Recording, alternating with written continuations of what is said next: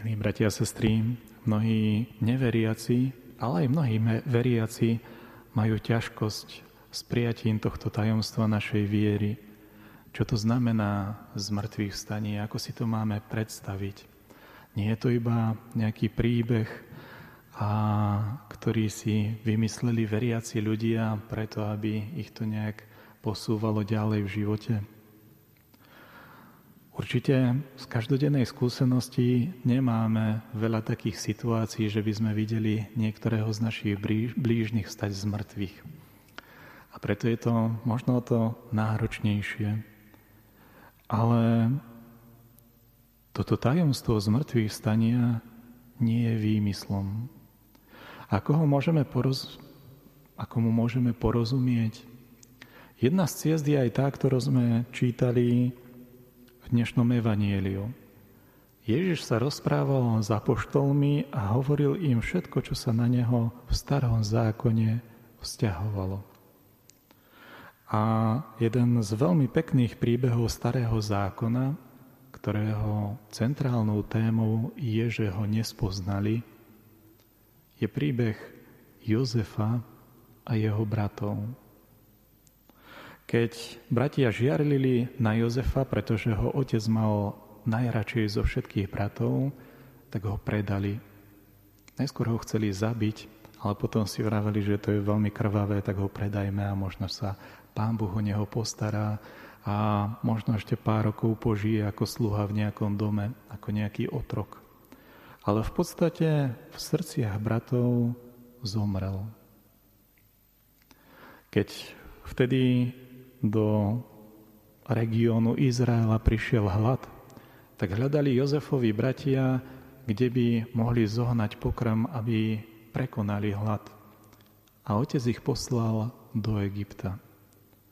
Do Egypta, kde sa medzičasom Jozef vypracoval z otroka na veľmi vysokého úradníka tamojšej štátnej správy.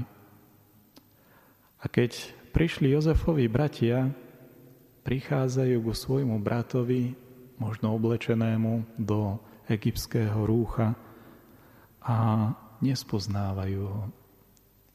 Privádza ich hlad, privádza ich nebezpečenstvo smrti do Egypta a idú si žiadať chlieb. A stretnú sa so svojím bratom, ktorý v ich srdciach už nežije. Ale Boh spravil že on prežil. Že z tej jeho náročnej životnej situácie, že ho rodní bratia predali za otroka do cudziny, tak Boh si túto náročnú situáciu použil, aby práve možno vtedy, keď jeho bratia budú v ťažkostiach, aby našli pomoc. Aby našli to, čo potrebujú pre život. Aby našli životodárny chlieb. A príbeh o Jozefovi poznáte. Najskôr ich vyskúša, že či sa z, tých, z tej svojej životnej situácie niečo poučili. A tak podmieni ich návštevu a výdaj chleba tým, že mu musia nechať na určitý čas najmladšieho brata. A samotní bratia ako keby sa vrátili o niekoľko rokov dozadu a im to pripomenulo, ako predali Jozefa do otroctva a ako sa ich otec z toho skoro, skoro zrútil. Vôbec sa nenaplnilo to, čo očakávali. Že keď milovaný syn tu zrazu nebude, tá otcová láska sa rozleje na ostatných bratov. Naplnilo sa to, že sa narodil ďalší syn Benjamín. A otec na tohto svojho najmladšieho syna a znovu ako keby ho zahrnul všetkou tou svojou láskou. A ten má zrazu zostať v Egypte. V krajine, ktorá pre Izraelitov bola krajinom otroctva, smrti, ktorá pre Izraelitov bola krajinou cudzou a vzdialenou.